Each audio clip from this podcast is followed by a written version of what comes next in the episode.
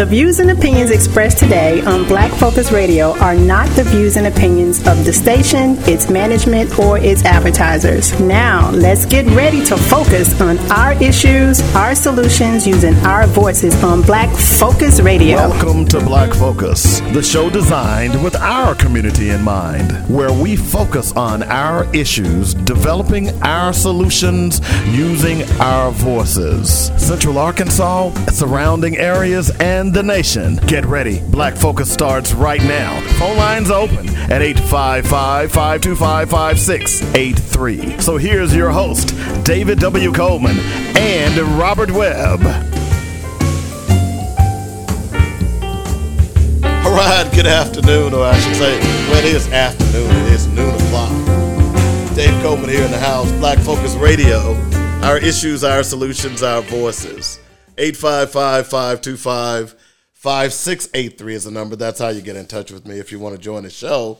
Don't forget you can hit us up on Instagram, YouTube, Twitter, and Facebook. And certainly don't forget about the podcast, okay? Just go out to your favorite podcast platform and check us out. And I, I don't say it enough, but those of you don't can't catch the show uh, while you're at work, or maybe you want to do it on your phone, you might be out to lunch. Download the app, Android or Google. If you you can go out to your your your store or just go to joynetradio.com and scroll down to the bottom of the page and it'll hey, it'll give you the app right there. Okay? A lot of stuff to talk about today. We're going we're going to try to talk about these Fox News.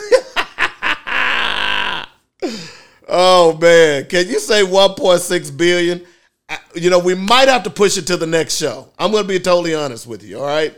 Because we got a great guest and unfortunately, I hate to have a guest on like this, but her story needs to be told.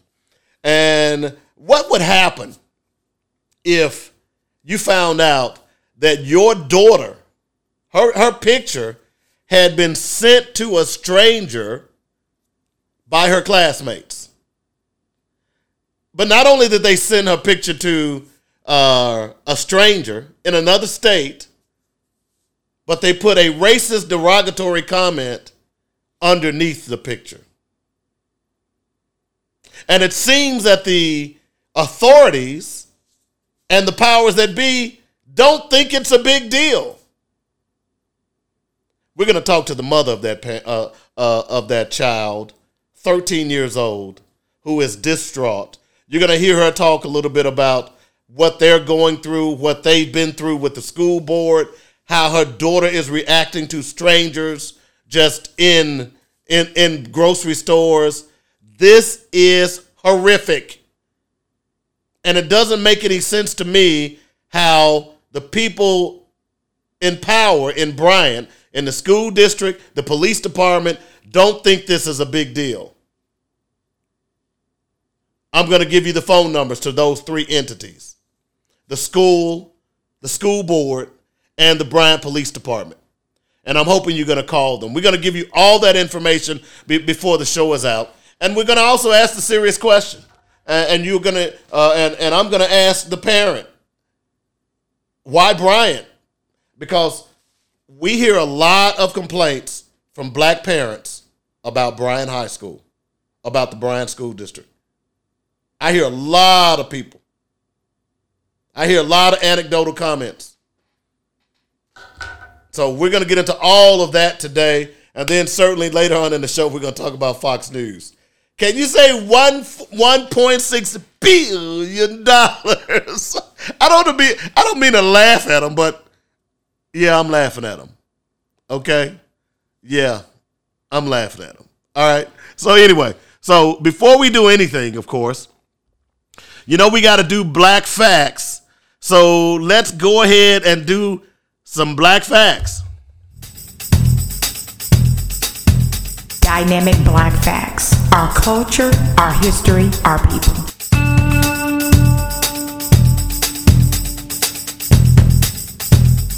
We'll look at the works of W.E.B. Du Bois, author of The Souls of Black Folk.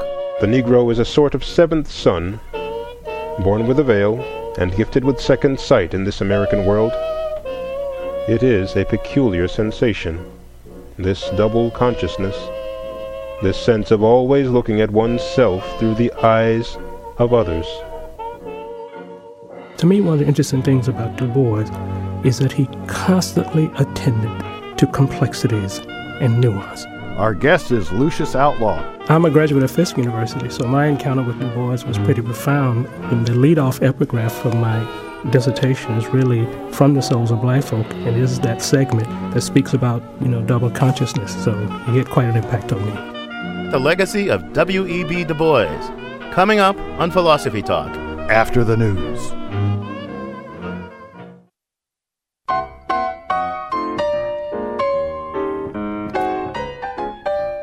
Welcome to Philosophy Talk, the program that questions everything. Everything except your intelligence. I'm John Perry. And I'm Ken Taylor. We're coming to you, as always, from the studios of 91.7 KALW Local, innovative public radio for San Francisco. So, Ken, today we're talking about W.E.B. Du Bois, a great man. He was born just after the Civil War in 1868 and uh, died just before Martin Luther King's great speech in 1963.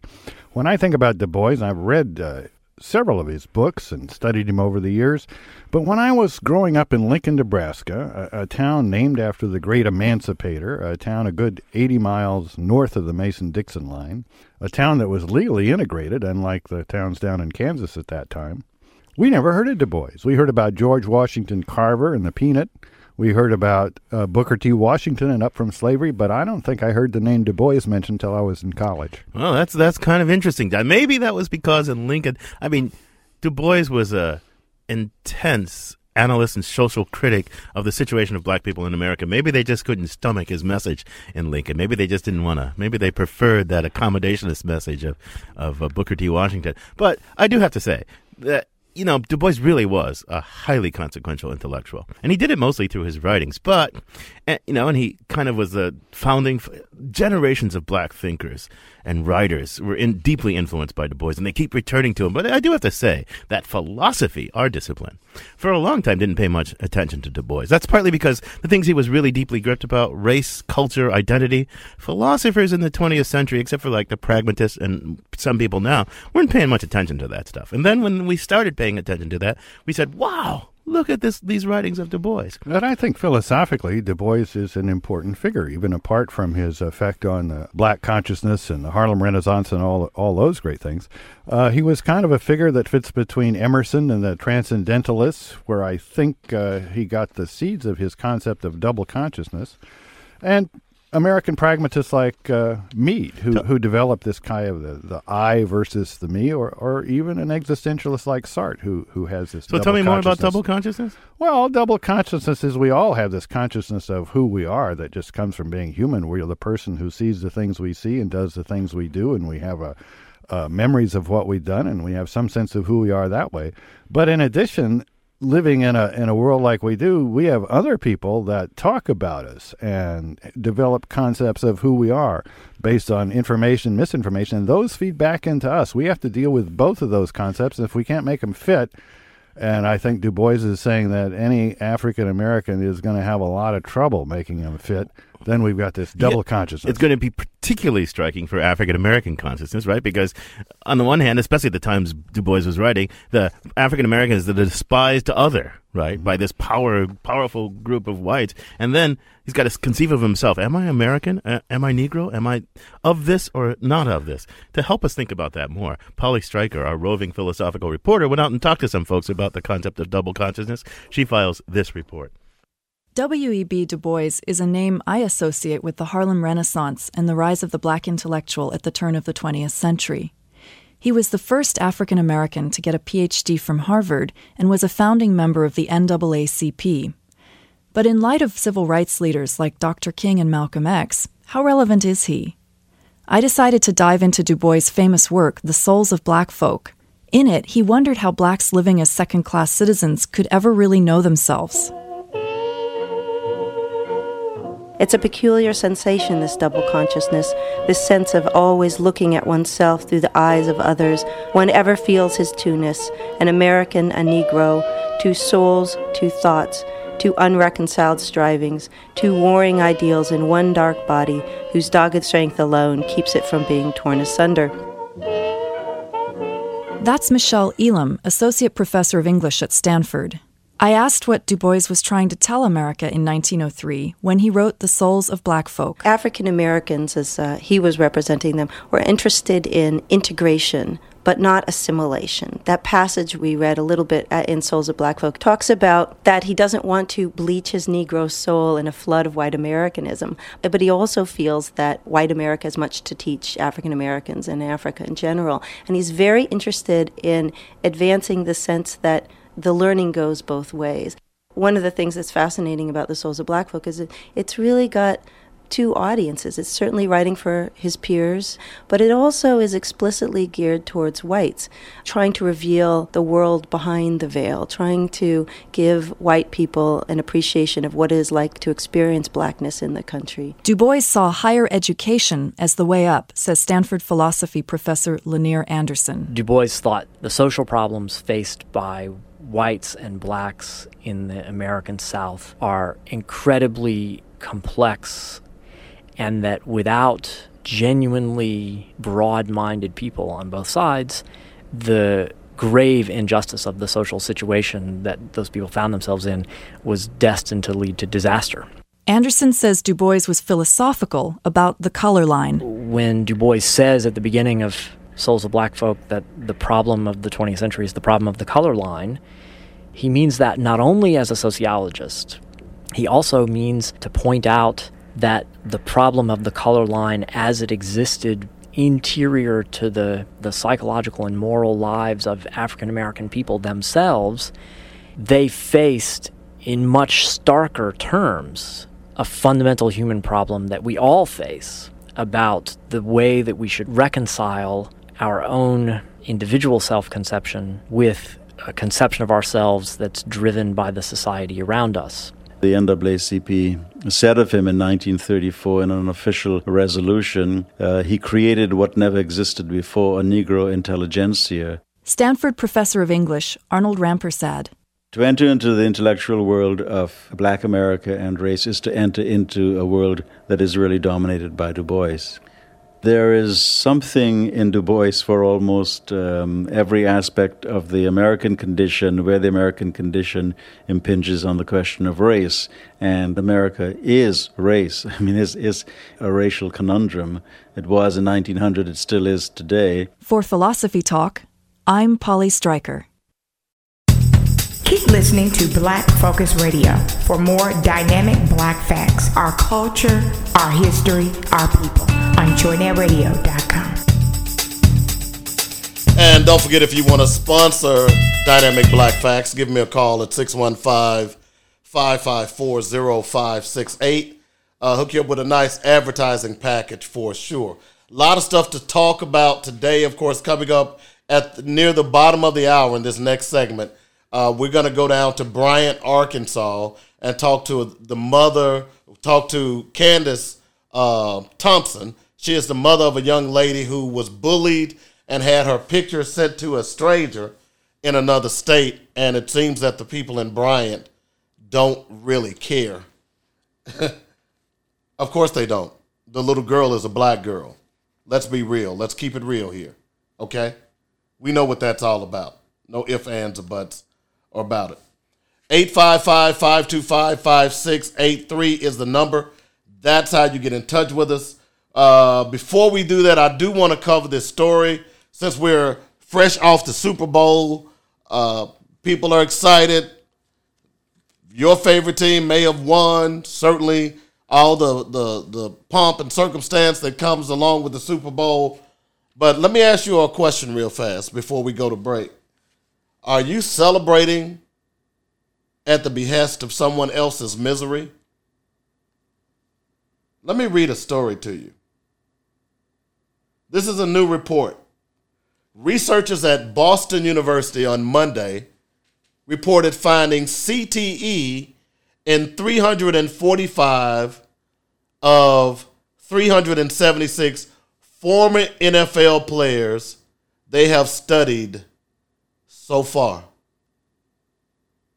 The school CTE Center said the 91.7% occurrence rate of CTE in ex NFL players is a sharp contrast with the extremely low population rate of chronic traumatic encephalopathy in the general public. A 2018 study of brains donated to the Framingham Heart Study detected CTE in only one of 164 samples. The sole case belonged to a former college football player. BU scientists say repetitive have impacts are believed to be the top risk factor for CTE, which is a degenerative, a degenerative brain disease. The researchers caution that there are selection biases in the brain bank used for study, and people shouldn't assume that nearly 90% of all of former NFL players have CTE. While the most tragic outcome in individuals with CTE grab headlines, we want to remind people at risk for CTE that those experiences are in the minority. According to Dr. Ann McKee in a statement, your symptoms, whether or not they are related to CTE, likely can be treated and you should seek medical care. Our clinical team has had success treating former football players with midlife mental health and other symptoms. A CTE diagnosis can only be confirmed after death. So those so I was gonna get to that, but since they say I knew it was in the article. So those 376 brains that they that they tested, they were those people were dead. So in all likelihood, they didn't even know they had CTE. Okay. Oh man, this is crazy. The center noted that two players diagnosed with CTE in the past year former Philadelphia Eagles quarterback Rick Arrington and former Kansas City Chiefs defensive tackle Ed Lothamer once played for the teams appearing in Super Bowl 52 on Sunday. Hello. The NFL made changes to its concussion protocol last fall after it was criticized for the way it handled Miami quarterbacks Tua Tagovailoa injury. Last July, BU doctors posthumously diagnosed the late NFL receiver Demaryius Thomas with CTE. His parents said he had suffered from erratic behavior and paranoia in his final years. So why am I bringing that up? And you all, if you've listened to this show, you know that I tell you that I would not let my child play football if I were you. The little part that you missed is that when they did the blind study of just regular people who had CTE, they they had they identified one person. That one person they identified. Let me go back and read it because y'all see sometimes y'all miss stuff. Let me see. Here it is a 2018 study of brains donated to the Framingham Heart Study detected CTA in only one of 164 samples.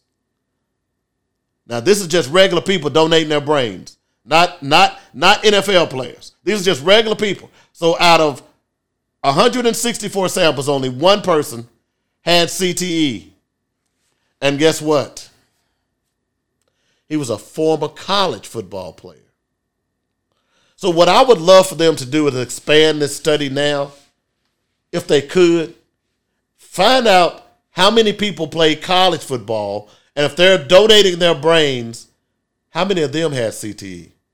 Because, see, what I've been telling you all for the longest, CTE occurs, well, let me just read it to you. All right? BU scientists says repetitive head impacts are believed to be the top risk factor for CTE. So if you're having if you're having repetitive head impacts, that doesn't start in the pros. I've been telling y'all this starts back when you got your little six and 17, seven year old kid out there playing football.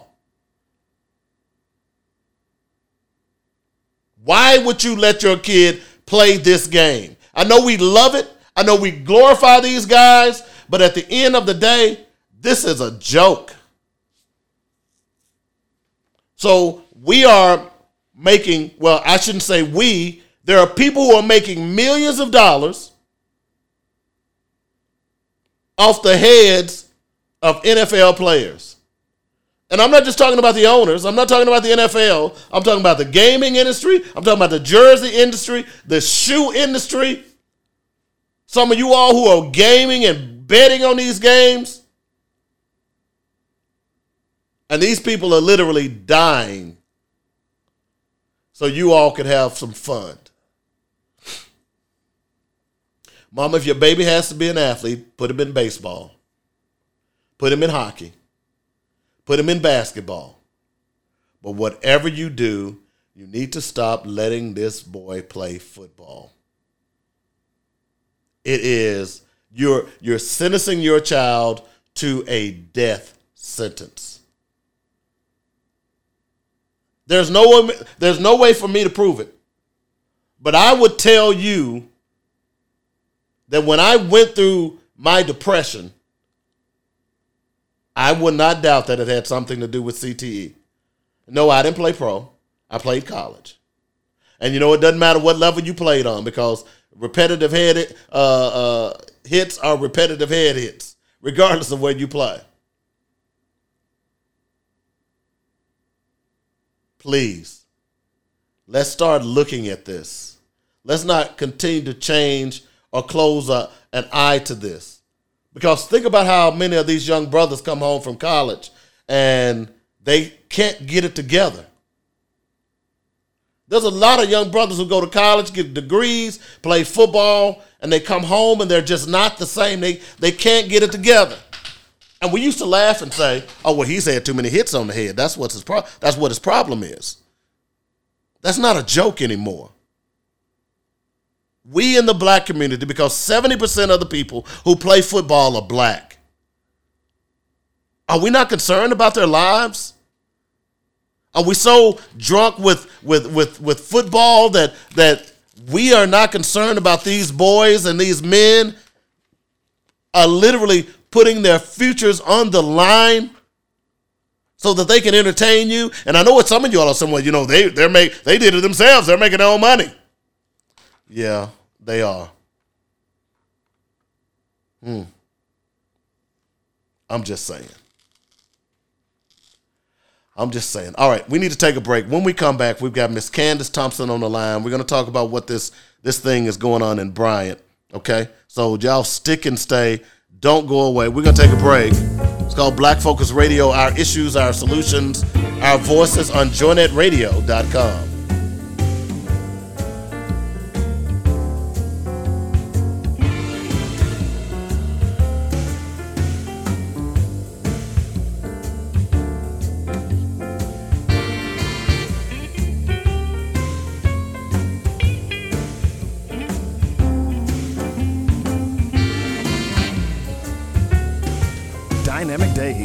JoyNetRadio.com. I'm inviting all small businesses to contact me at 855-525-5683 and let JoyNet Radio set up an advertising package specifically designed with your business in mind. This is a great opportunity for small businesses to get your products on the air. Do you want to get the word out about a new business? JoyNet Radio is for you. Do you want to advertise your event or social gathering? JoyNet Radio is for you. Do you preach or teach? Do it right here on joynetradio.com. Call me, Dynamic Dave, at 855-525-5683 or go to joynetradio.com and review our great lineup of shows. Let's help each other and let's get your products in the hands of consumers across the country. Call me, Dynamic Dave, at joynetradio.com at 855-525-5683. I'll talk to you soon. Synergy Insurance Group is the small business that we need to turn everybody on to. Javita Nelson is the expert advisor and licensed in 20 states. Synergy Insurance Group has been offering personalized insurance services since 1997. Call Javita at 877 GO LOVE INS. She can help you with old fashioned personal service. Synergy Insurance Group is the one that you want and need for affordable insurance. Specializing in burial plans that will allow you and yours to personalize your final expenses. Check out Synergy Insurance Group on the web at synergyinsgroup.biz or talk to Javita at 877 Gold Glove INS. The purpose of this commercial is to promote various insurance products. National producer numbers 1661510 and 7529748. Hi, this is Alvin from Havivi's Durable Medical Equipment Company. Because of COVID, many of us have lost our jobs and, and are unable to feed our kids like we wish. If your child is underweight, five years of age or older, and on Medicaid, you may be able to get formula to help them regain their healthy weight. You will need a prescription from their primary care physician and give us a call and let us help. Our number is 501 663 1553. We are open five days a week from 9 to 5. Have your doctor fax your prescription to our fax line, which is 501-661-0738 today. Keeping your child healthy is our priority. That's Habibis, Habibis, Habibis, your durable medical equipment center. We are located 4317 East Broadway in North Little Rock. That number again is 663-1553. 663-1553. Hey guys, this is David Ashley, Deacon David Ashley. I want to turn y'all on to the Deacon Days radio show. It's a praise project. We're going to be playing music from inspirational artists and gospel artists from all over the world, never ever heard of. And also we'll be interviewing and asking them very pertinent questions to why and how they came up with their music. Don't forget, the Deacon Days radio show, it's a praise project. Saturdays from 10 to 11 on joynetradio.com.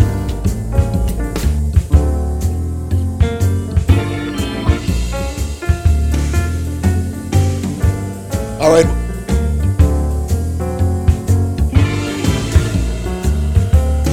All right, welcome back to the show, Black Focus Radio. Our issues, our solutions, our voices. 855-525-5683 is the number. That's how you get in touch with me if you want to join the show. Uh, on the lines with us right now, we've got a distraught mother, and well, the father's not on, but he's certainly distraught as well about an incident that took place a couple of weeks ago at Bryant High School or junior high, and uh, the mother is not getting any resolution. And as far as the officials are concerned, they've closed the case. Just imagine if your daughter, your young daughter, 13 years of age, barely b- barely into puberty, and someone sends a picture to a stranger in another state and it has a racist sexual caption to it. How would you feel?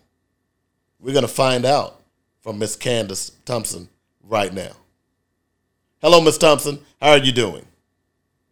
Well, uh, it is good to have you, Miss Thompson, uh, on the show today. And so let's start from the beginning. Um, apparently, there was a bullying incident uh, that that was you know that your daughter was involved in. Uh, and let's let's be clear that your daughter is is black, and Yes. the people who were perpetrating the bullying incident were white. So let's pick. Uh, a, a couple of them. Uh, one of them was uh, one of them was white. Uh, one was Asian, and the other two were Hispanic. Wow, that's interesting. It's wow. I have all kinds of. Uh, it, it's amazing how other ethnic groups quickly take on white supremacist mentality, but we'll, we will get into that later on. But okay, so tell Yeah. us tell us what happened. So on January the 26th, uh, 2023, of course, my daughter called from school saying, I need you to get to school. I need you to get here, get here now. And I was like, what's going on? Let's take a deep breath. She's like, Mom, get here now. She was like, somebody has taken my picture and sent it to uh, someone. And, and so now everybody's playing crazy and they've deleted it out their phones. But someone posted it on Snapchat and showed it to me. Get to the school. I said, your picture been sent out. What? What do you mean? And she was like, I don't know, just get here. So I get to the school, and of course, everybody's looking frantic. And I go into the assistant principal's office, and I was like, "Hey, what what's going on?" I get a call from my daughter saying that you know her picture was sent out. The assistant principal says we are investigating. We have been now for about an hour or so, and uh, we rewind the cameras back, and we saw a group of students passing around a cell phone, and we're looking into that. And we've spoken with a few of the cheer team to see what was going on. And if you give me till tomorrow, which will be Friday, January 27th, to do some investigation, I will, um, I'll let you know then. So I was like, wait, but you're telling me her picture's been sent out and you guys are going to wait till tomorrow to see? T- I mean, well, we don't really know who, it, if her picture was sent out. We, we're investigating it, Miss Thompson. Let us investigate it. So I gave them till the next day, checked in on Friday morning to just see if they, you know, were still going to keep on top of this as they said they would on the 26th. The assistant principal reassured me that she would, and so the whole day went by. They get out of school a little bit after three. The whole day went by, and I had sent her a message at 3:17 because school is now out. 3:17 p.m. I sent her an email to say, not I sent her an email to say, you know, I'm I'm a parent and I'm I have major safety uh, concerns about what has happened to these girls. Miss Thompson. Well, yes. Let me let me stop you for a moment because sure. Let's tell the listeners what the picture, uh, what it had, what what what was involved with the picture. What did it say? Because I think that's important. Well, the- this picture was about this. picture- This picture was of your daughter. By the way, your daughter is da- your daughter is a is a uh, in junior high. What what grade is she in? She's a 13 year old girl in the eighth grade. In the eighth grade. and okay. the school and the school originally said it was four African American girls' pictures sent out to this person. I didn't find out until a week later that it was only my daughter, the African American young lady involved, the only one. And under her picture, after these girls sent her picture, they attached the verbiage, "Come and get some of this black girl's pussy." That is exactly what it said. Okay, so and they sent this picture to whom? they the school says that it was to a boy that one of the girls was texting that she had just met. She had just met him, and they were Online. they were taunting him. They were taunting him. So she had just met this this young man online. She had just met this young man on Snapchat, and they Okay. exchanged phone numbers. And she and was actually that the when I found out on Tuesday, I mean on Thursday the 26th, it actually had taken place on January the 24th, which was that Tuesday. So he had he had my daughter's picture and completely where she goes to school, her face, her whole body. She was dressed, but it still had the verbiage attached to it. She had actually sent that picture on the 24th of January, but I didn't find out until the 26th because one of the girls decided to take a Snapchat and post it, take a picture and snap it on Snapchat. So the the perpetrator sent the picture. Did she send it via text or did she send it via a um a social media account?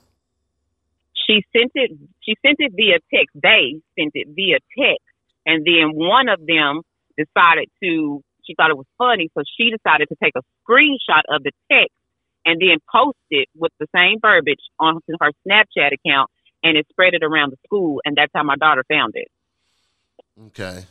Um, I'm Yeah. I'm trying to do Yeah. some investigative work while I'm listening to you. I'm a computer technician, so uh, Yeah. I'm trying to. they wouldn't give me anything other than what the young lady supposedly told them, and that was that his name was Colton and he was from Louisiana in the eighth grade, and that was it. That's all they gave me. They couldn't. They wouldn't give me a number. They wouldn't. Uh, the the school resource officer said that there was no crime broke uh, broken, no laws broken, so he didn't see the need to see who Colton was because nothing was wrong. Girls can be girls, and that they didn't see anything wrong. So Did they reach out to don't- I- this Colton kid? So initially, no, no, they did not. Or did I My say, did they reach out to his parents? Pardon me. I, I should say, did they reach out to his parents? they didn't reach out to anybody until my Wow. husband, who's an officer for the for the police department, he talked to the SRO and was like, "Hey, you didn't do a report on this." Then that's when they was like, "Oh, okay." Well, when we picked up the report, the police report, he still didn't mention anything that they had called and spoke with anybody. Then his captain or his lieutenant, days later, like a whole week later, seven days passed by, they decided then that they were they had the uh, captain to call the number and someone answered the phone and they asked to speak to his parents and supposedly his parents verified that he was in eighth grade and he went to some school in Louisiana and they called the high school to verify that this is what the the captain said days later after the investigation was closed. Now it wasn't in the report. So it wasn't in black and white, which means probably never was done. Okay, so that's interesting. And the reason I'm asking this question is because in this day and time, people people perpetrate who they are all the time on on social media. Colton could be a, a 25 year old man. Yes. Y- y- you know what I'm saying? And I'm not trying to, you know, scare you or anything, but I Oh, find oh, it. oh, you're not telling me. Yeah, you're not telling me nothing I ain't told the school. I told them. I said Colton could be the school janitor.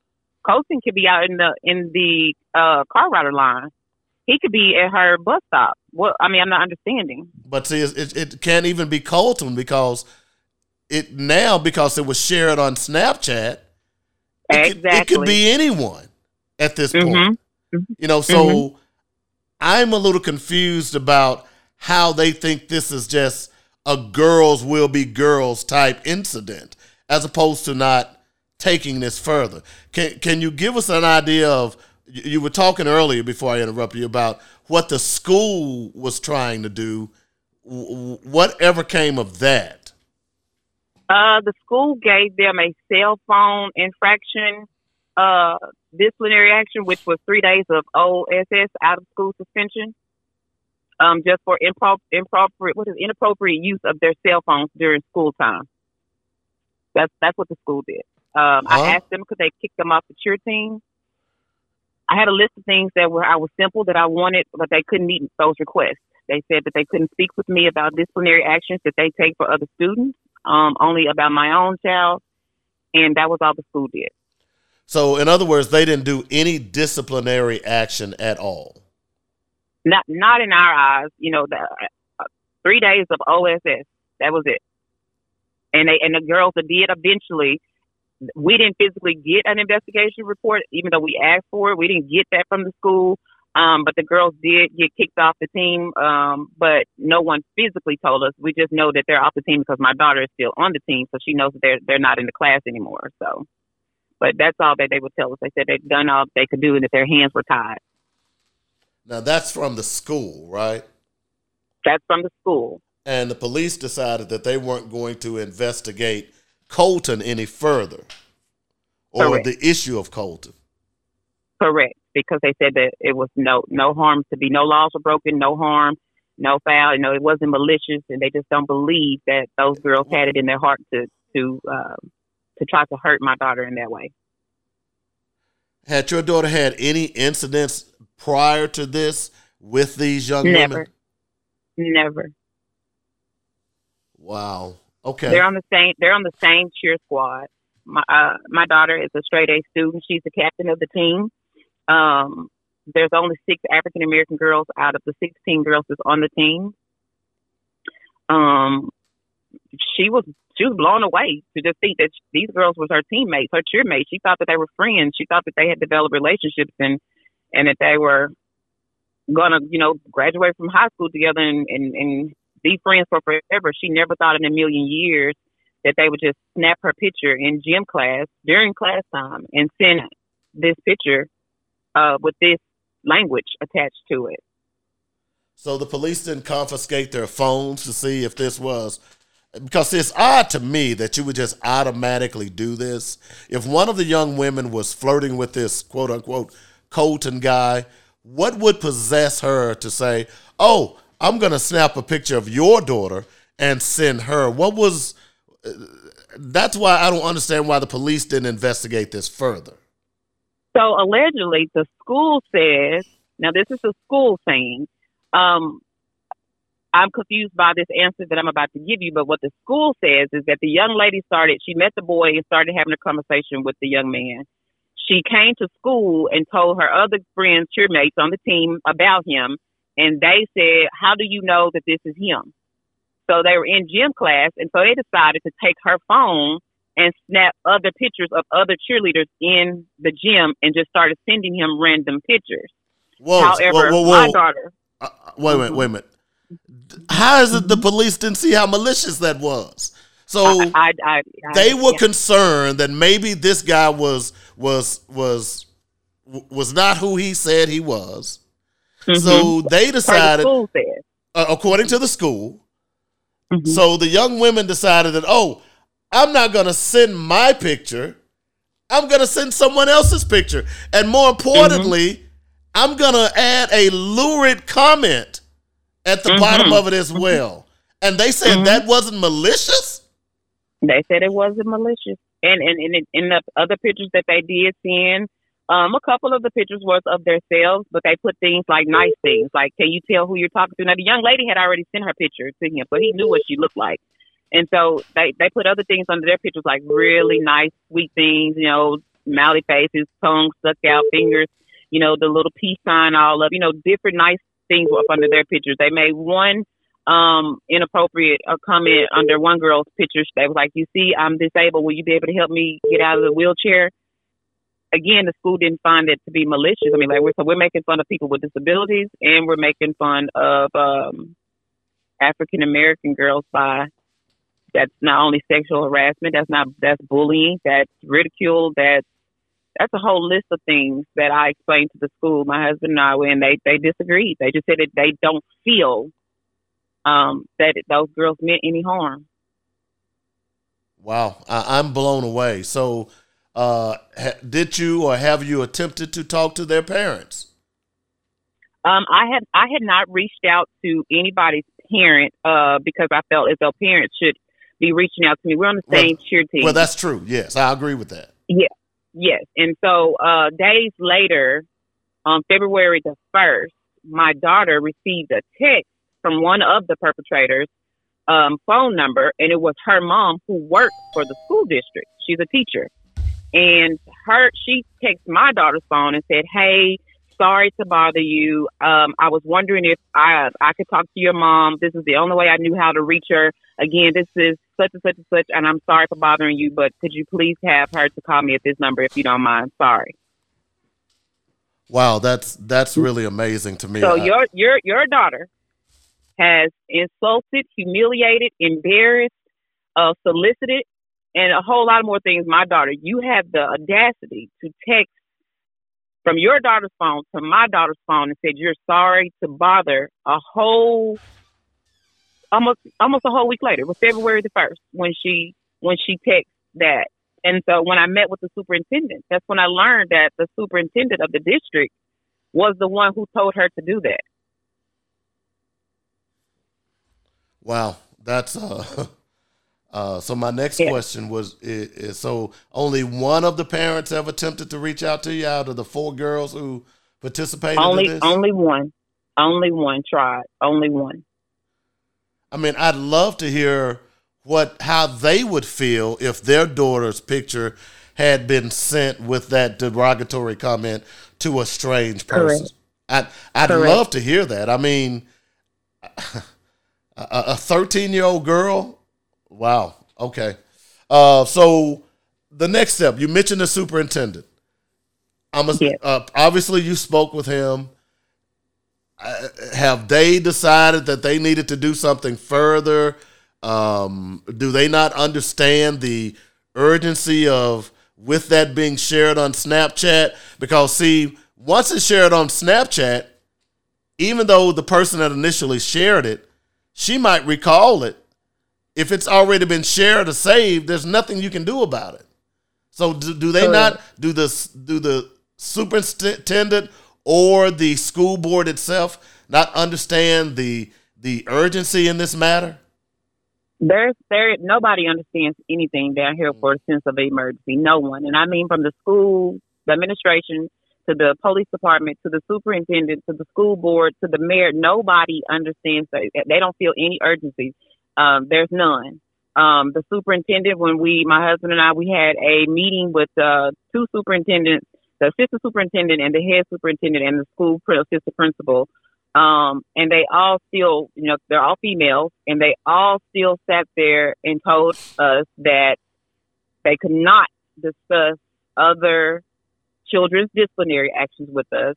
That they did come with the inappropriate uh, cell phone usage. That was about the extent that they would give us.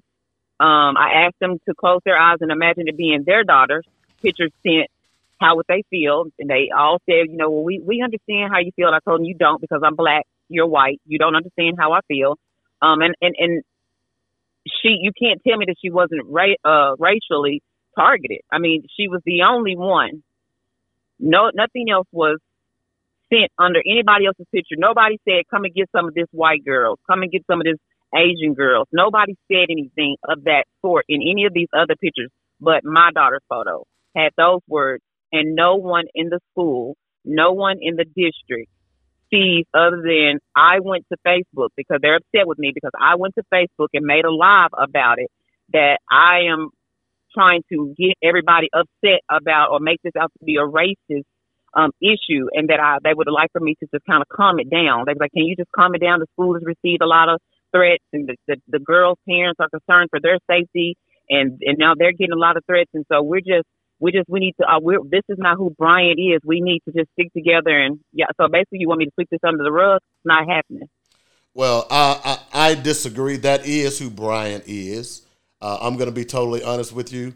Uh, I have a lot of complaints. Get a lot of people talking about the bigotry and the racism that goes on in Bryant. Mm-hmm. Uh, mm-hmm. Uh, it, it happens on a regular basis. It boggles my mind that so many black people want to send their kids to that school but that's another story for another day. But it sounds to me that they do want to sweep it under the rug. Uh, and oh. uh, and if you don't understand how that was a racist incident, then you're not trying to understand it, and that's the problem here. And they don't consider, unfortunately, in our in our in this country, they consider black boys and black girls grown people no matter what age they are. So they don't give them the same respect as a child as they would a white child, and that's unfortunate. I'm hoping at some point you're going to think about litigation against them. Oh, most definitely, most definitely. Um, yeah, I, I'm, I'm most definitely moving towards that um, at this point because I, I, again, I just can't let this roll over. I just can't. If I don't advocate for her, if I don't be her voice, if I don't show her that we don't run from things or, or, or let people just because they think that they can, we, you know, who, what kind of mother would I be?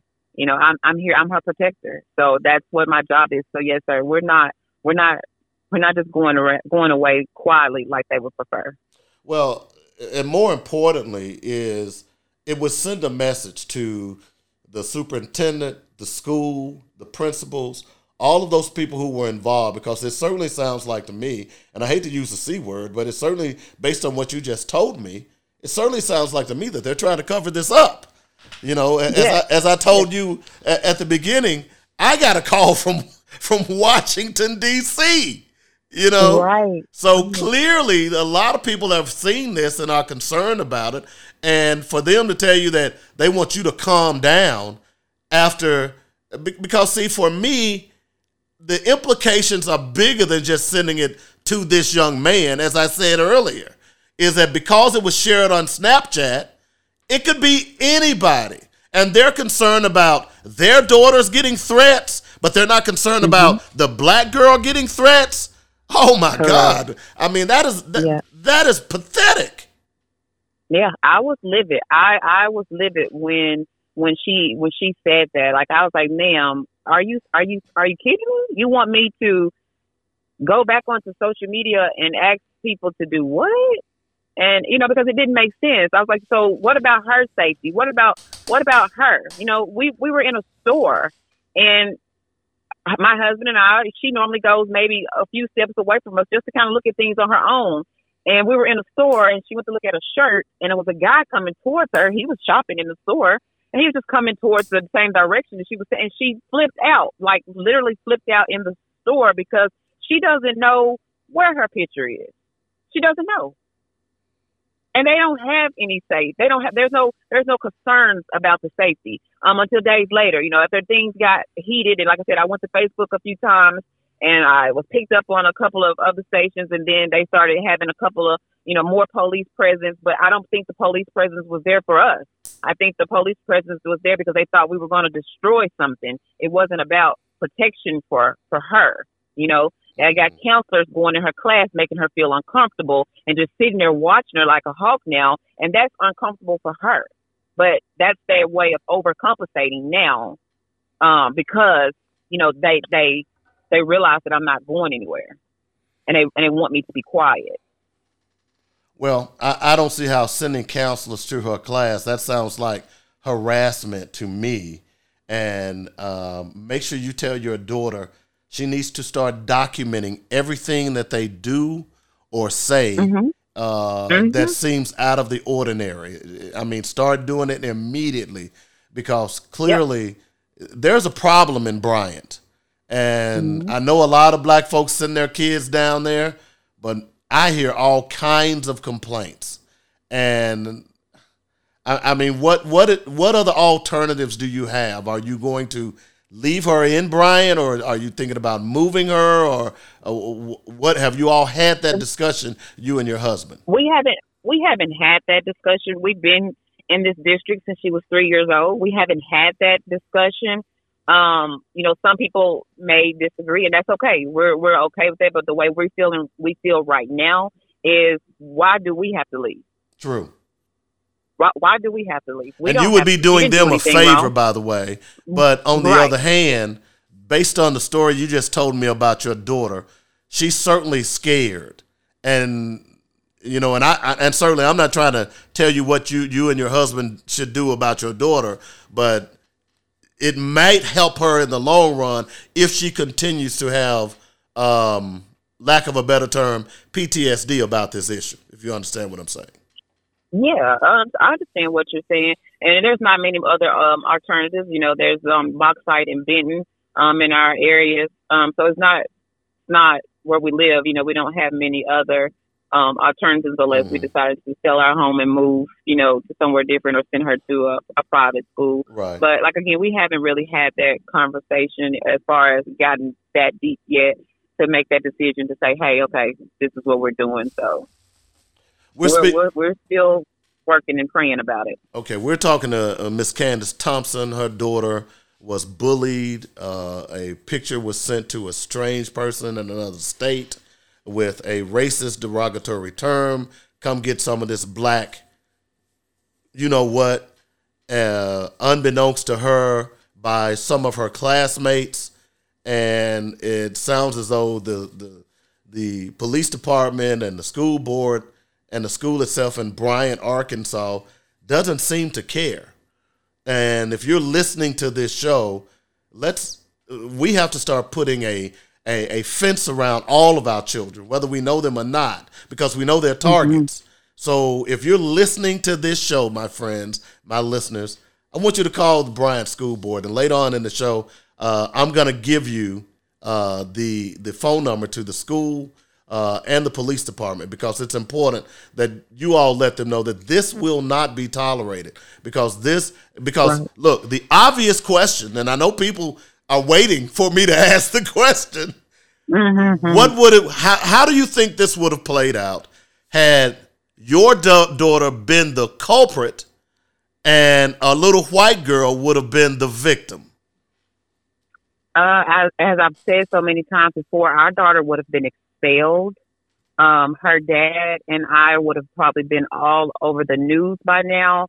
Um, this story would have probably been going on for three, four days, aired three, four, five, six times a day, and it would have been just total, total big deal about it uh, versus what they've done for our daughter. But it would have been total opposite. I mean, when I tell you she's been expelled, there would have been no ifs, ands, and buts about it.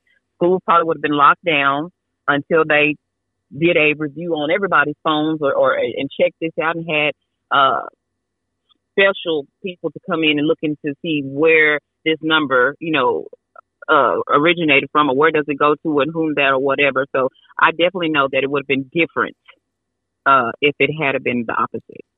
Yeah, it just disturbs me in a day and time with so much sex trafficking and things of that nature. Uh, I, I'm a little confused why the police doesn't take this serious because this this certainly could have been one of those incidents, and, and certainly uh, you, you you just can't take things for granted when it comes to these types of things anymore. And uh, the other odd thing about this is why why are they letting a 13 year old text some guy in Louisiana? I, mean, I, I, hope this well, is a I mean, lesson well, for parents. Let's take it even deeper. I mean, like we're we we are in class. This is class. We're in cheer class. You know, we're supposed to be cheer season is over, but they are still supposed to be working out and and exercising and doing things just you know get them prepared for the next tryout for ninth grade. Why are we even? Why are our phones even out? Why are we having? Why are we, why do they have so much free time to sit and be able to do this? That was the question. The question that I asked that I still don't have the answer to, um, and it's been two weeks. Why? Hmm. Why? Interesting. So they haven't decided. They basically have decided that the case is closed and just too bad. Is that what I'm understanding here? Yes, on January 27th, my husband and I, once we spoke with the uh, assistant principal about 3:40 um, on that evening afternoon, she told us that the case. She said it's closed. Our investigation is closed. It's closed. And no apology um, and from police- from the school officials. No apology from parents or, or or the girls who did this. Uh, no formal, if you would say, apologies. I mean, in these meetings that I've had with everyone, you know, it's well, you know, I'm sorry that it happened, and we do, we we care for all students, and we're sorry that this happened to your daughter. You know, they say words like that, but nothing that, you know, even remotely close to what it should be. You know, it's nothing remotely close. The school put out a statement um, during this, I don't know if you if you've had time to find the statement that the school put out concerning this whole. Um, Did they post it to their Facebook this, page? They posted it to their Bryant Public School Facebook page. They did. Okay, I'll try to go out and look at it, if, or if you don't mind, tag and, me on it. I will. I will. If they still have it up, they I know they had turned off the comments because people were were commenting mm-hmm. um so very much they were commenting up, about it. So I'll definitely tag you in it to see if they if they um, still have it up there. But I do want to take this moment, if you allow me. Sure, go ahead. Um, to read this part that they did write, and they because I, I, printed it off, and it says, uh, "Our help, our hearts go out to the child who was negatively impacted." As a result of the incident, we are very sorry for the pain this has caused her and her family. No student should ever be made to feel singled out, unsafe, or hurt. We will focus on ensuring that everything possible can be done to Bryant Public Schools. So I, I, I, that part of that statement there, they said that to feel singled out, unsafe or hurt, but they said that there was no safety concern. But in your own statement, you said here that you you are acknowledging um, that she felt unsafe or she felt hurt. I mean, I don't it was very contradicting. This was the longest statement that I've ever seen a school give out. Um, I mean, it was it, it's it's ridiculous. It's what we call in the industry word salad. You uh-huh. you you're saying a lot, but you're not saying a damn thing. Mm-hmm. There you, go. You know, that's there exactly what that is. Um, and certainly, um, I, I, hate this happened to your daughter. Uh, please, uh, and I know I appreciate you taking some time out to uh, get on the show and talk about this. If you need to talk about it more, I'd love to get you on anytime. Uh, you have my the, the number that I called you on is my direct cell phone okay. number. You have Thank that you. number. Mm-hmm. Uh, keep us posted. Anything that we can do to to to facilitate change because these young young girls, this this is to me that's juvenile behavior. And I know for a fact that had it been had the shoe been on the other foot, I know would have had what would have happened to your daughter. and and and regardless of whether the the child is black or white, for anyone to do this to a young 13 year old girl, you have to understand how egregious and how dangerous this was. And just giving you three days of suspension, that's not good enough. These young women need to be brought to task on and, and make sure that they understand what they did and how they have potentially damaged your daughter psychologically and put more mm-hmm. importantly put her life in danger Correct. Correct. I, I agree with you 100%. Um, we either went to the prosecutor's office and we got nowhere with that either.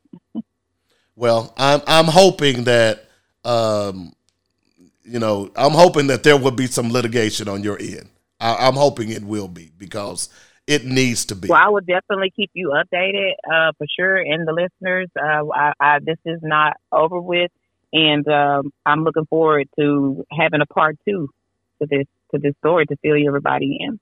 Well, we certainly would love to have you, Miss Thompson, again. Thank you for joining Black Focus Radio, uh, and we will talk to you soon. Thank you. Wow, what a story.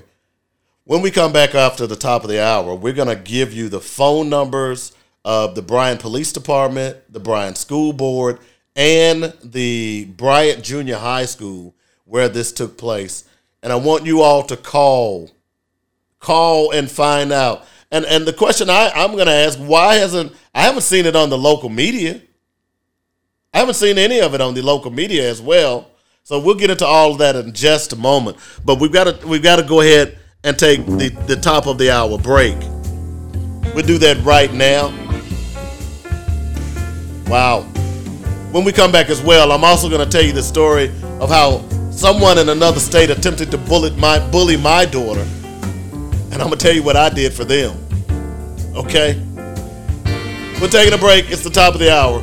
It's called Black Focus Radio. Our issues, our solutions, our voices on JoyNetRadio.com.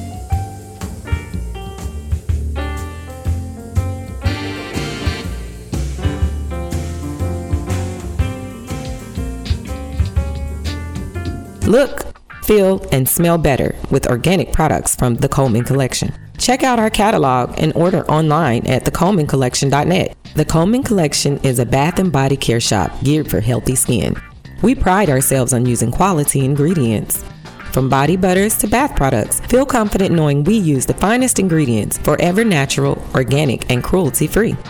Guys, let us put together a gift box for that special person in your life. The Coleman Collection has something for everyone, including our ever popular beard balm and beard oil designed specifically for the man in your life. Check out our catalog and order online at thecolemancollection.net. Look, feel, and smell better with organic products from the Coleman Collection. Thecolemancollection.net.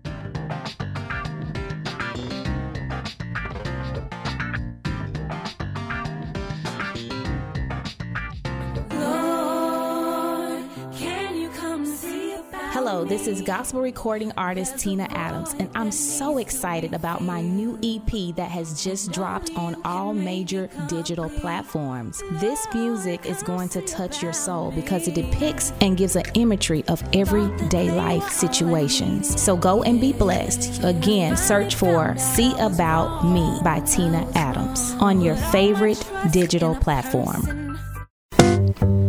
David W. Coleman here for Coleman's Dynamic Rib Rub and Rib Nuts.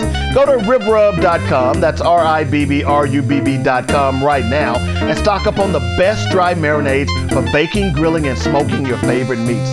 Three great flavors hot and spicy, original, and scorching.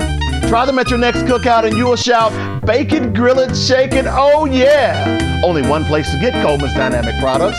That's ribrub.com. Easy to order and I'll ship direct to you or to friends and family anywhere in the United States. While on the site, be sure to check out other great items, especially the rib nuts. Who'd thunk it? Peanuts sauteed in a barbecue marinade? That's just crazy good. Get them at ribrub.com right now, along with other great recipes. That's ribrub.com. If you don't like my rib rub or rib nuts, I'll give you money back. Do it today.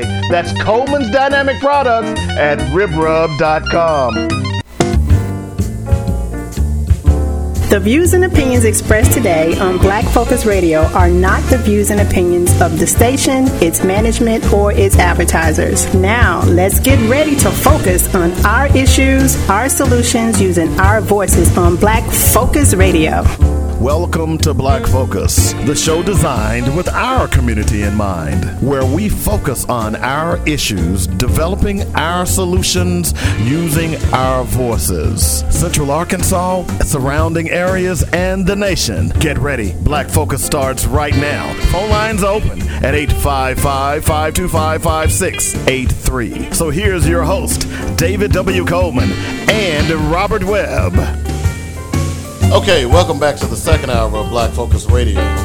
Our issues, our solutions, our voices. 855 525 5683 is the number. That's how you get in touch with us if you want to join the show. Uh, we certainly would love to have you. Of course, um, hit us up on Instagram, YouTube, Twitter, and Facebook. And also, um, don't forget the podcast. Let's go out and search for Black Focus Radio. You can also download the link and spread it. And if you don't have time to listen to the show at the time that we air, you can certainly download it and listen to it later on. Man, was that a story? Candace Thompson and this thing with her daughter? Wow. There are all kinds, as we talked about, in this day and time where, and by the way, thank you, Ms. Thompson, for being bold enough to stand up for your daughter. Because I think you're exactly right. Sure, you're making us look bad. Oh, the parents are scared for their lives and their daughter's lives. So they were so they they're so concerned about the the, the other parents, they're not concerned about the victim. this is just uh, and if you all, when you listen to that interview, and certainly when you download the uh, the uh, the podcast, it's clear that you could hear the incredulousness in my voice in the whole interview because I'm a dad. I got a daughter, you know, and I love me some. I love me some my daughter. you know what I'm saying? I've told you the story about what happened to my daughter when she was protesting. And this just happened a few years ago, a couple of years ago. My daughter is grown. Okay? My daughter lives by herself in another city, doing very well. And I'm very proud of her. And just like her dad, she's a social activist. Okay? So during the height of the George Floyd uh, marches in the city where she lived, she was interviewed by U.S. News and World Reports. Now, remember, my daughter's grown. Now, I've been reading U.S. News and World Reports for years. Great magazine. Now it's more or less a, uh, it's more or less a uh, online periodical now. But that interview went all over the world. My daughter was featured with her name in that interview. So my daughter called me one day after the interview, a couple of days later, and said, Dad, I need to tell you something. She said, I have this guy harassing me. I said, Oh, really? He saw my interview and he didn't like that I was standing up for civil rights and Black Lives Matter and he's been harassing me via my Facebook page. I said, "Oh, really?" I said, "Do you know his name?" She said, "Yeah, he's been uh, he's been sending me stuff on the face on my Facebook page." So she sent me his name. I looked up his information, and by this by do and this dummy for whatever reason still had his phone number on the page and his address. I called him. I didn't wait a couple of days. I called him soon as I hung up from my daughter. I called him. And I said, and he answered. I said, Are you so and so, so and so? Yeah, white boy. He lived in Pittsburgh, Pennsylvania. It wasn't easy. It wasn't too hard to track him down. Then, of course, I do computers, so I was to find him. He picks up. I said, Hey, man, let me tell you something. Do you know so and so, so and so? No. Yeah, you know her. You've been calling her. You've been harassing her. I said, By the way, that's my daughter. And I told him, I said, I'm going to tell you one time and I'm going to tell you one time only. If she calls me again and tells me that you're harassing her, I'm going to pay a visit to you in Pittsburgh. How'd you get this number? Don't worry about how I get this number. I said, I got your number, I got where you work, and I got your address. And I said, if she calls me one more time and tells me that you're still harassing her, I'm coming to Pittsburgh. She didn't hear nothing else from him. And I told him, I said, look, see, what you don't realize is that my daughter got people. She got a daddy. I don't know who you who who you think she may be, but she's got a daddy and she got people. And we gonna come to Pittsburgh to visit you. He didn't say anything. He just listened. I said, Do you get me? He still didn't say anything. You, you don't have to answer. I said, Let me be clear. I'm going to say it one more time that if my daughter calls me and tells me that she got one message from you, I'm coming to Pittsburgh and I'm going to deal with you. She didn't get another message. She didn't get another message. Because I'm to tell you like this most dads, they don't play when they come with their daughters. I don't play when and look, I don't play when it comes to my son. Look, let me just say this. I don't play when it comes to either one of my kids. I will hurt you. And I'm not trying to be mean or brag, braggadocious or tough. Those are my babies. We've been through hell together. We family. And if you do something to either one of them, and I will tell you that they are grown. One of them is 35, the other one is 30. You say, well, Dave, they can fight their own battles. They sure can, but you know what? Dad's going to join in and help them. So I understand why the Thompsons are upset and the, to be cast off as this was just a silly little prank by what for what girls would do Are y'all crazy? Y'all are crazy. I certainly hope that there are some legal ramifications to this. I certainly hope that the Thompsons sue the pants off of them because they deserve it. They deserve it. It's just unbelievable. I, I just can't. I, the more, and the funny thing about it, to show you how horrified a lot of people are, I had a friend call me from Washington D.C. about this story before I could before I could even get her on the air. I had, and then it was funny. My friend called me and said, "Hey, have you heard about this story?" Uh, no. And then it was like 15 minutes later, JC called me and said, Hey, man, I want you to listen to the story and listen to this lady about what's going on in Bryant about her daughter.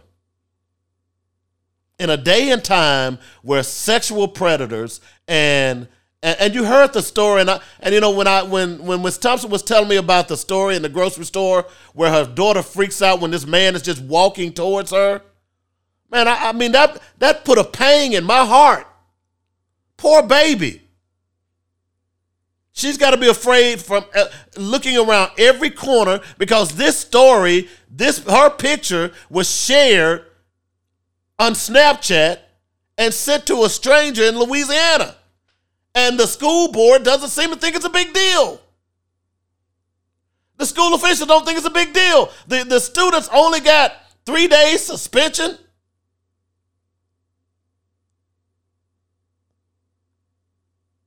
One white girl, one Asian girl, and two Hispanic girls. Why would they do that? It amazes me that kids from other ethnic groups quickly take on white supremacy mentalities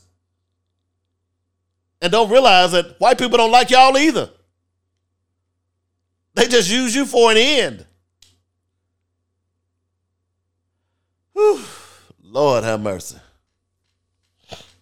I don't know what to think about this, man. I I just don't. It's uh it's mind-boggling to me. It's mind-boggling to me. I hope they sue the pants off of and then then they're gonna try to tell her, tell her, oh well you're making us look bad. They're, they're uh, the, the the kids and the parents of the, the other students are scared. Huh? So y'all weren't concerned about the fact that the little black girl was scared, that she's having panic attacks in the grocery store because of this, but y'all scared uh, because of the, uh, the, the other kids. Y'all scared for them, telling her you're making us look bad, and we we wish you take it down off your Facebook page. No, y'all need to be exposed, and this is not the first time. This is not the first time that we've seen that there was a problem at Bryant.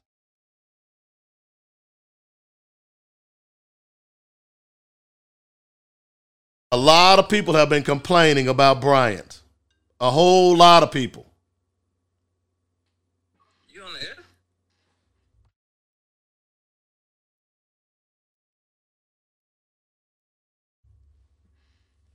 A lot of people have been complaining about Bryant.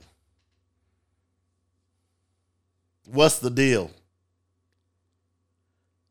And it brings the question, to be totally honest, it it does beg the question. Why y'all keep sending y'all kids? And I asked her the question, and her, her child has been in that school district since three years old. They live there. They bought a, she and her husband have, own a home there. Why would they have to pull up stakes and move somewhere else? And I admire that the Thompsons and saying we're that that's what they'd like for us to do is to leave and go away. So their problem will go away. In other words, they're standing their ground, and I don't blame them. But why are we continually ignoring what's going on in Bryant? Can y'all tell me that? I hear story after story about race issues as it relates to Bryant, and everybody trying to send their black kids down there. You know, at the end of the show, we're going to tell you what you must do to solve their problems if y'all want to listen. Okay? We're going to tell you all that here in a little bit. Tell you from this point on, every show, we're going to talk about the we can change their you may not be able to change their attitudes, but you can change how they treat you by doing one thing and we're going to talk about that here in a little bit. 855 525 5683 is the number. That's how you get in touch with us if you want to join the show. It's called Black Focus Radio. Our issues, our solutions, our voices. We'll take a break. Back in a moment.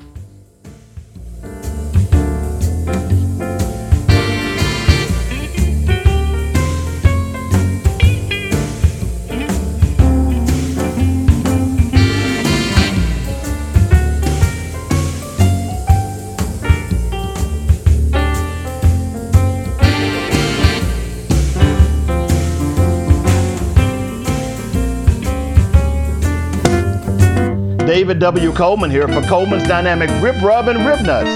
Go to ribrub.com, that's R I B B R U B B.com right now, and stock up on the best dry marinades for baking, grilling, and smoking your favorite meats. Three great flavors hot and spicy, original, and scorching. Try them at your next cookout and you will shout, bake it, grill it, shake it, oh yeah! Only one place to get Coleman's Dynamic products. That's ribrub.com. Easy to order and I'll ship direct to you or to friends and family anywhere in the United States. While on the site, be sure to check out other great items, especially the rib nuts. Who'd thunk it? Peanuts sauteed in a barbecue marinade? That's just crazy good. Get them at ribrub.com right now, along with other great recipes. That's ribrub.com. If you don't like my rib rub or rib nuts, I'll give you money back. Do it today. That's Coleman's Dynamic Products at ribrub.com. Synergy Insurance Group is the small business that we need to turn everybody on to. Javita Nelson is the expert advisor and licensed in 20 states. Synergy Insurance Group has been offering personalized insurance services since 1997. Call Javita at 877 GO LOVE INS. She can help you with old fashioned personal service. Synergy Insurance Group is the one that you want and need for affordable insurance, specializing in burial plans that will allow you and yours to personalize your final expenses. Check out Synergy Insurance Group on the web at synergyinsgroup.biz or talk to Javita at 877 GO LOVE INS. The purpose of this commercial is to promote various insurance products. National producer numbers 1661510 and 7529748. Hi, this is Alvin from Habibi's Durable Medical Equipment Company. Because of COVID, many of us have lost our jobs and, and are unable to feed our kids like we wish. If your child is underweight, five years of age or older, and on Medicaid, you may be able to get formula to help them regain their healthy weight. You will need a prescription from their primary care physician and give us a call and let us help. Our number is 501 663 1553. We are open five days a week from 9 to 5. Have your doctor fax your prescription to our fax line, which is 501-661-0738 today. Keeping your child healthy is our priority. That's Habibi's, Habibi's, Habibi's, your durable medical equipment center. We are located 4317 East Broadway in North Little Rock. That number again is 663-1553. 663-1553. Hey guys, this is David Ashley, Deacon David Ashley. I want to turn y'all on to the Deacon Days radio show. It's a praise project. We're going to be playing music from inspirational artists and gospel artists from all over the world, never ever heard of. And also we'll be interviewing and asking them very pertinent questions to why and how they came up with their music. Don't forget, the Deacon Days radio show, it's a praise project. Saturdays from 10 to 11 on joynetradio.com. Dynamic Dave for JoyNetRadio.com. I'm inviting all small businesses to contact me at 855-525-5683 and let JoyNet Radio set up an advertising package specifically designed with your business in mind. This is a great opportunity for small businesses to get your products on the air. Do you want to get the word out about a new business? JoyNet Radio is for you. Do you want to advertise your event or social gathering? JoyNet Radio is for you. Do you preach or teach? Do it right here on joynetradio.com. Call me, Dynamic Dave, at 855 525 5683 or go to joynetradio.com and review our great lineup of shows. Let's help each other and let's get your products in the hands of consumers across the country. Call me, Dynamic Dave, at joynetradio.com at 855 525 5683. I'll talk to you soon. All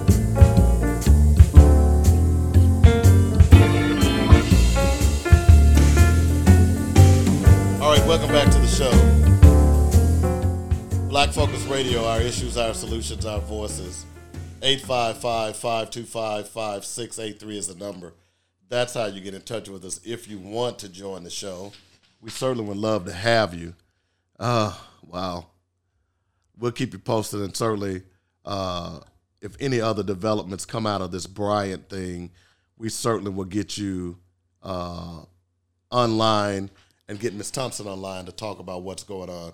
I, I just hope she sues the pants off the school district. I, I'm still thinking about how they're trying to get her to quiet down because she's embarrassing the school. So you're more concerned about your school being embarrassed than a little black girl who is in fear for her life. That's pretty clear. And you, you heard what I asked her about had the shoe been on the other foot. And we know what would have happened. Had that had the black girl sent out that same thing of the Asian girl or the white girl, come get some of this white pea. Come get some of this Asian Some some some get some some come get some of this uh, um, Hispanic P U S S Y. Had she did that, then all of those kids would have gotten an apology. They would have made the little black girl apologize, and the and the girl would have been suspended, expelled. I, I'm just, I, I just don't understand how they could take this so nonchalantly. I, I just, it just boggles my mind. It just boggles my mind. All right, so this segment I want to talk a little bit, and we've been trying to talk about this story for a couple of days here, but there have been so many other things that have been going on. I want to talk a little bit about um, facts. Facts are important to me. And then the last segment, I'm going to tell you again what we must do to change what's going on in this country. You won't have to fire a shot. So I tell people all the time that anyone is welcome on this show. It doesn't matter what your political persuasion is, it doesn't matter what your sexual orientation is. All I ask you to do is make sure that you are factual. Don't come on this show with conspiracy theories or stuff that is unfounded. I'll give you one that's floating around right now on the internet about what happened with the five officers at Tyre Nichols. Where it is that Tyre Nichols, this is what's been floating around. It hadn't been corroborated. No official at all, whether it was a newspaper, no uh, uh, media outlet, no um, no police department, no statement, no attorney from either side has ever mentioned this. And what's so bad about it, it was even talked about, if I remember correctly, on Tom Joyner. It said that Tyre Nichols was sleeping with one of the police officers' uh, girl, uh, ex girlfriends, and he beat him like that to send a message. And then he turned around and sent a picture of Tyre Nichols to the girlfriend. Now, I talked about this a while back, and I said then, and I'm going to say it now. I don't recall even seeing them stop and taking a picture of Tyre Nichols. After they got through beating the hell out of him, they propped him up against uh, the um, the side of a squad car and waited for the police. I mean, for the ambulance to get there. Now, unless they took the picture after he had gotten in the ambulance, I don't know. We didn't see any of that. But the bottom line is, and then by the way, the picture was supposedly sent to the ex girlfriend. I've had someone who wanted to come on the show and talk about it. I said, nope. I've seen people on Facebook posting about it. Friends, I say, have you have this been corroborated? That's all I say. No but. No, I don't care about buts. See, that's how you get into trouble when you start posting stuff that is not true or hasn't been proven to be true. I say all that to say that I try to deal with facts. Part of the reason that Republicans don't come on my show is because I'm not going to sit up there and let I'm not going to let them come on my show and espouse BS, lies, untruths, half truths to push their per- their political agenda. That's why they won't come on the show. And I don't care. Because if you don't have enough current, you don't have enough courage to stand behind your convictions with facts, then you can't be on my show, bro. You're not going to be on my show. Not only do I challenge Democrats, I challenge Republicans. Remember those times when the FOP was talking about they were going to come on the show with Robert and I? Never showed up because they knew that we were not going to deal with their lies. They knew it. You're not coming on my show talking that noise. I want people, when they leave my show, when they listen to my show, that they will know that, hey, what David is telling them, what Black Focus is putting out, is factual. We can take that to the bank. And I've said over and over again, if I and, and I do this on my if I post something that someone says, oh, that's wrong. Give an example. Someone posted the other day, and I forgot the the uh, hockey player's name. He said they were the first black hockey player. I knew right away that was not true. Willie O'Ree was the first black hockey player. So I simply posted it. I said, this is not true. And then I posted the fact, the factual article to back it up. Facts are important. We live in a world now where facts are not really facts. Truth is not really truth. It depends on who's telling the story. We've lived through that the last six, seven years with Donald Trump and the Republican Party, and we've lived with it for 10, 15 years with Fox News. But now good old Fox has been exposed. They've been exposed. If you all weren't paying attention, and by the way, I want I want those of you who listen to Fox News, who tune tune in to Fox News and take what they say as the Bible, I want you to listen to this. And you can go out to any news outlet and see how Fox News has been lying to people. A trove of nearly re- newly released text messages and emails have laid bare how Fox News, the right wing media giant, operated with little regard for fact in the weeks and months following the 2020 presidential election.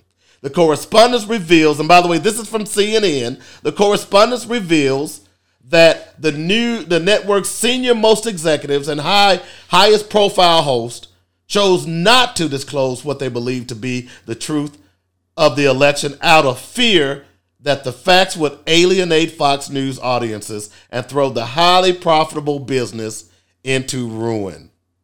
So let me just stop there for a moment. It was all about money to them.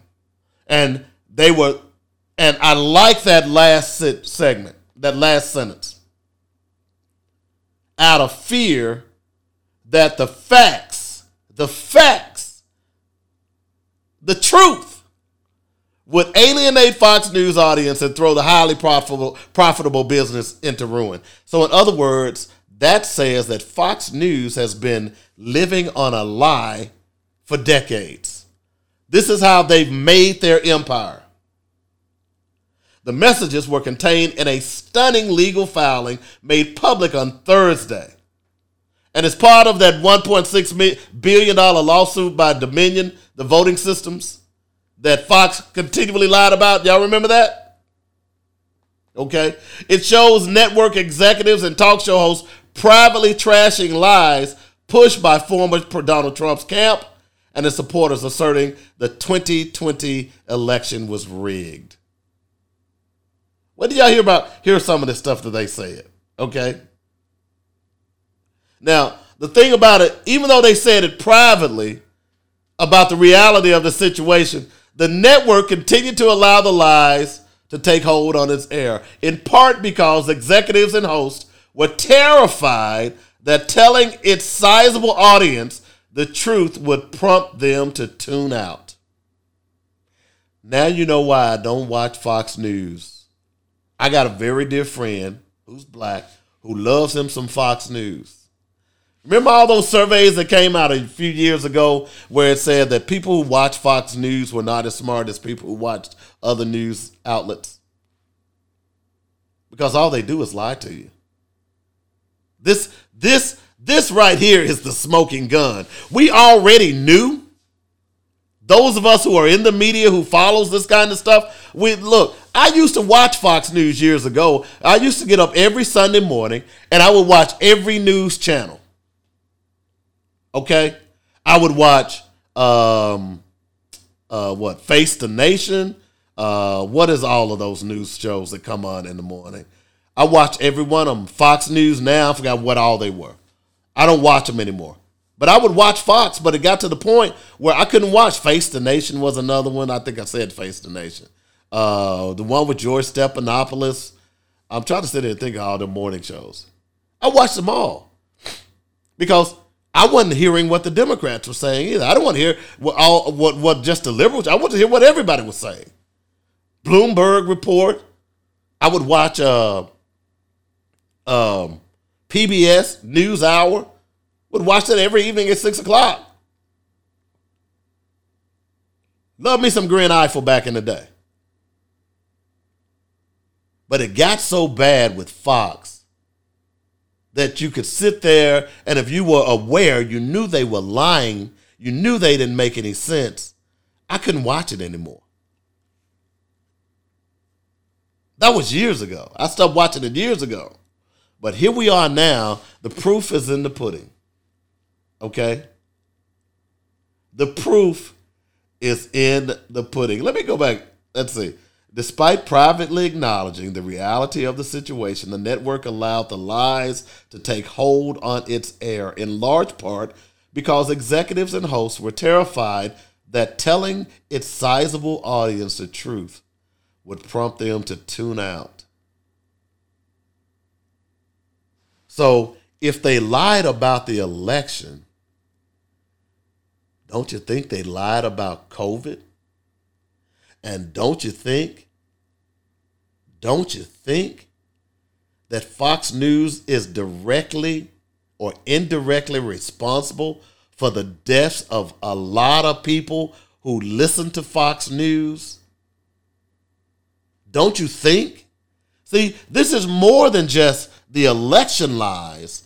All the other lies they've espoused, especially about COVID. Don't you think? Oh, wow. I just, wow, this is unbelievable. So they were saying that Trump was enraged that Fox News was the first network. Remember, Fox News was the first network that called Arizona and gave the president presidency to Biden. They were upset about that, boy. In the days and week after the presidential contest, they um, contest had been called. Fox News audience listened to Trump and rebelled against the channel. Fox News shed a chunk of its audience, while Newsmax, Newsmax, which is the other station that's being sued, by the way, was still lying. Okay. Woo! Now, here's what was going on behind the scenes. Fox News executives and hosts were in a panic. Jay Wallace, the Fox News president, uh, described Fox Newsmax's surge as troubling and said the network needed to be on war footing. Rupert Murdoch, the chairman of Fox Corporation, emailed Suzanne Scott, the Fox News chief executive, telling her that Newsmax needed to be watched. Murdoch said that he didn't want to antagonize Trump further and stressed to her everything is at stake here. Hello? I'm sorry. I don't mean to be laughing. But they've been busted out, man. Here's another one. Let's see. Who is this? Uh let's see. Our viewers are good people and they believe the election fraud took place. All right. That was Mike Lindell. When Lindell appeared on Newsmax and criticized Fox News, executives at Fox News exchanged worried emails about alienating him. According to legal filings, I'm laughing, man. The filings added that Scott then sent him a handwritten note along with a gift. In a statement Thursday night, Fox News argued that the court filings contained cherry picked quotes lacking context. No, dog. They didn't. They didn't. Okay.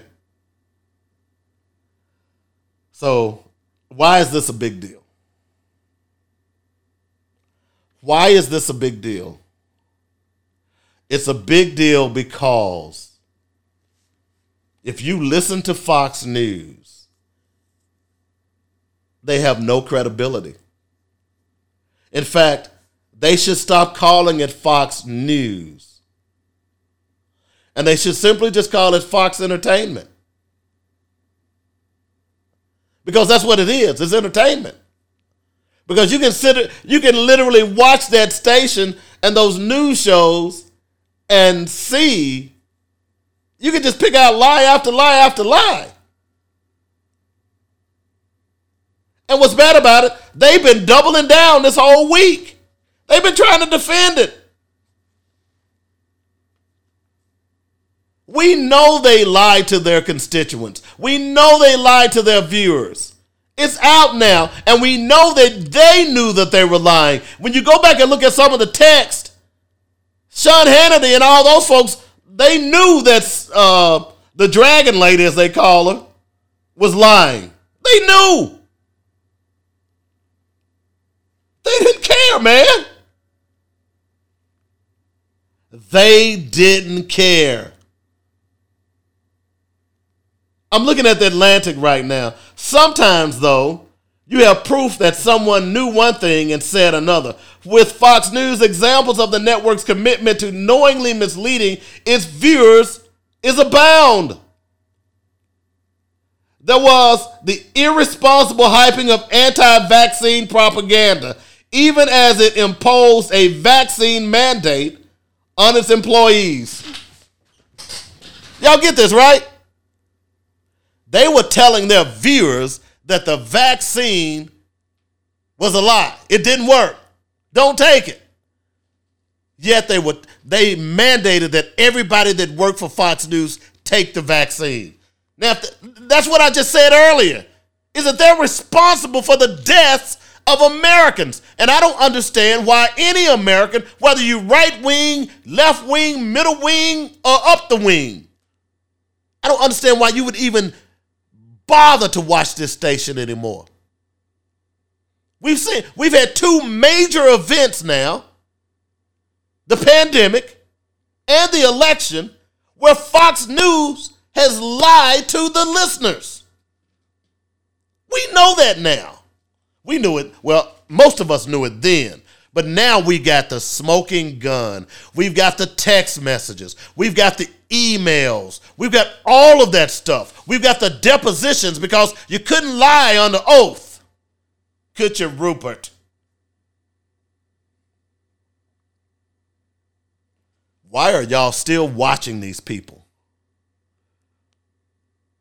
Why? Look, at the end of the day, regardless of what you believe in, if the person that is delivering the message to you is lying to you, why would you trust them? And that that one thing is what continues to boggle my mind when it comes to white Republicans. Because the Republican Party does nothing but lie to you. Play culture wars to get you to support them when they do nothing for you. Everything that look, everything. Remember the the the meeting that Mitch McConnell and President Biden had, and, and the and the governor of uh, of Kentucky and and Ohio had on the bridge. That bridge that they were that they were finally going to fix after decades of ill repair. That was done because of the Democrats. But you see, those Republicans sure want to want to take credit. Man, y'all, I'm telling you, folks, you have a thing called the interweb. If you say if it sounds too good to be true, it usually is. And as I tell my kids when they were growing up, Google is a wonderful tool. You might want to try it. We'll take a break. When we come back, we'll wrap up the show. And as I said, every day, I'm going to tell you what we must do. Back in a moment.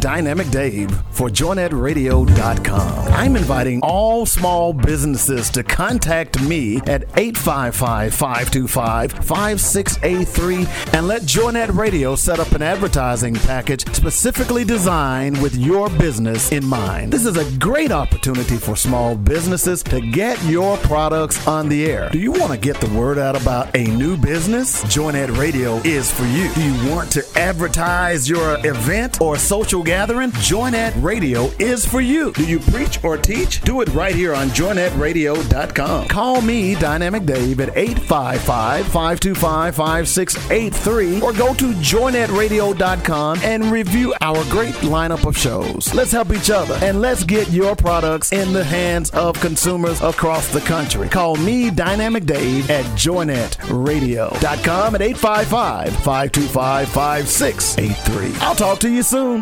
Synergy Insurance Group is the small business that we need to turn everybody on to.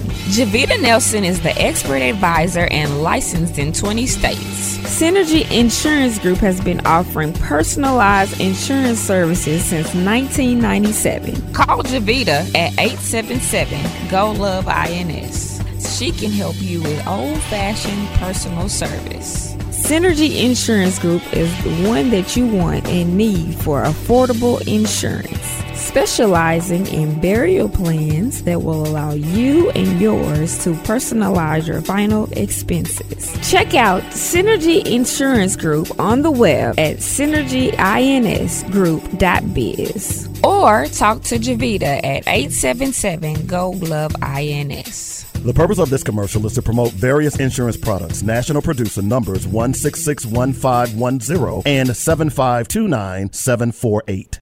Hi, this is Alvin from Habibi's Durable Medical Equipment Company. Because of COVID, many of us have lost our jobs and, and are unable to feed our kids like we wish. If your child is underweight, five years of age or older, and on Medicaid, you may be able to get formula to help them regain their healthy weight. You will need a prescription from their primary care physician and give us a call and let us help. Our number is 501 663 1553. We are open five days a week from 9 to 5. Have your doctor fax your prescription to our fax line, which is 501-661-0738 today. Keeping your child healthy is our priority. That's Habibi's Habibis, Habibis, your durable medical equipment center. We're located 4317 East Broadway in North Little Rock. That number again is 663-1553. 663-1553.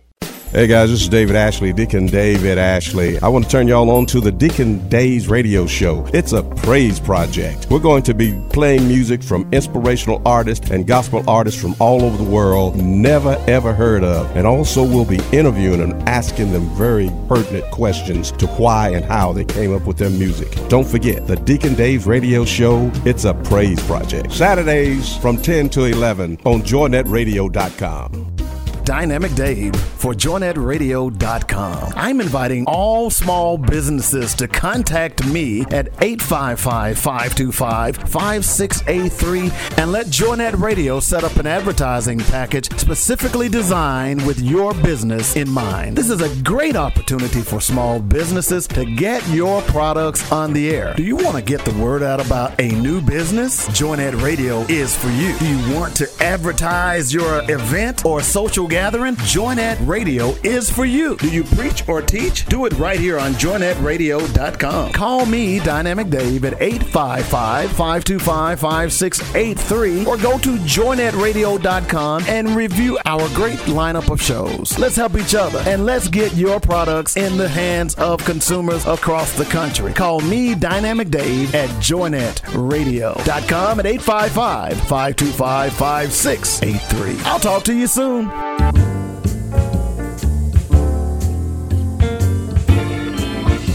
All right, welcome back to the show. Last segment. Again, I want to thank uh, Miss Candace Thompson uh, for sharing the story about what's going on with her daughter with us. Hope we'll uh, get a resolution to that. But I'm telling you, racism doesn't go away. It can be buried for a certain period of time, but racism is in the hearts of an individual, and the only way you can get rid of it if that is that individual change changes their heart and their mind. And we've seen now unequivocally that white people are not interested in changing racism. They're not interested in getting rid of racism. One of the things that I've said over and over again, that's why I don't march anymore. I'm I'm done asking white people to stop being racist. I'm I'm done with that. You should be too. All right? You should start thinking about your community, yourself. It's long past due that we do that. But there is a means by which we can get white people to at least come to the table and respect us if we're willing to do that. This segment is called What We Must Do. And it's the same segment that's going to be on every show from this point on. It's going to be the same thing. It's called Economic Power. And we have economic power to change our entire dynamics if we're willing to do so. The question is, are we willing to do so? We spend 1.2 trillion dollars annually. That's more than the gross national product of Canada. It's more than the the uh, the the gross national product of the ninth largest nation in the world. Yet less than one percent of that money goes back into our communities. And we ask ourselves, why do they treat us so badly? Why do you think that they don't mess with the Asian community? Because of money. But even with that being said, we have the power right now to shut down all of this. And I'm going to say it again and I'm going to continue to talk about it because what the current leaders are doing is nothing. Oh, yeah, they are doing something. They're marching, they're preaching, they're getting donations. But how is that affecting the overall the overall support and the changes that we need in the black community? It isn't. It's getting worse. Police brutality has gotten worse. They're still killing black people. They're still they're kill they're still shooting unarmed black men. They're still beating and killing black men. All of that marching has went to naught because we haven't decided that we want to use the most powerful weapon that we have, and that's our economic dollars. And more importantly, it's our black boys. Because our black boys earn billions of dollars every year for one entity, and that's the NCAA. They earn so much money now that they're going to a playoff system, a larger playoff system, so they can earn more money. 70% of the, the college athletes that play the major sports in basketball and football are black. Yet they don't want to take care of them. Now they're even trying to decide, oh, we're going to do something about your NIL, NIL money now. Money that they're not even getting, that the kids are finally getting. Now they want to try to control that. To that I say, to that I say balderdash. And if I wasn't on this station, I'd say something else. So, how do you solve that problem? I dare any black student, any black athlete, any black athlete to say, I'm not going to play this year. Because if I can't vote in your state, I can't play in your state. I dare any black parent to say that.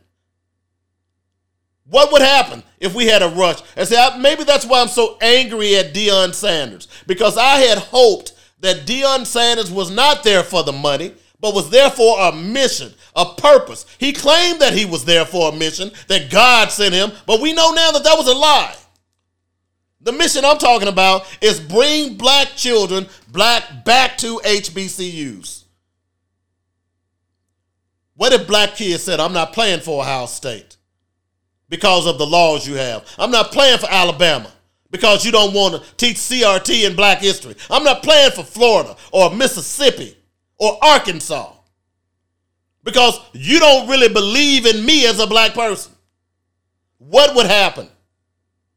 We already know. You say, oh, David, that's just a panacea. That'll never happen. But we see, we already know what would happen because we saw it with the University of Missouri. They, the, the kids say, there was a kid that was dying on a hunger strike, and the University of Missouri brass didn't give a damn. Let him die.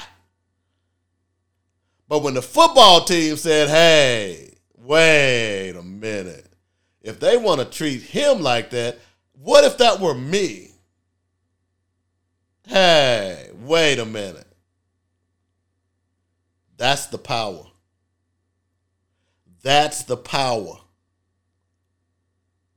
You shut down the money that these universities are making because not only will you shut down these universities, every Saturday during football season, these towns blossom. They make millions of dollars that goes into the state coffers. Tax dollars. They wouldn't be making that money. March Madness is about to start in two weeks. Think about the money that that each of these venues have, these different play sites, and the money, the hotel, motel, the liquor, the partying, the food, the jersey sales, all of that stuff. Cities bid, they they clamor to get these sites so that they could get that tourist, those tourist dollars. What would happen if black folks said, if I can't vote in your state, my kid ain't playing in your state? That's what we must do. I say all the time dare to be different because you're destined to be great. It's time to realize our destiny and our greatness. Y'all have a great day. Thanks again, Ms. Thompson. Black Focus Radio. Our issues, our solutions, our voices on joynetradio.com.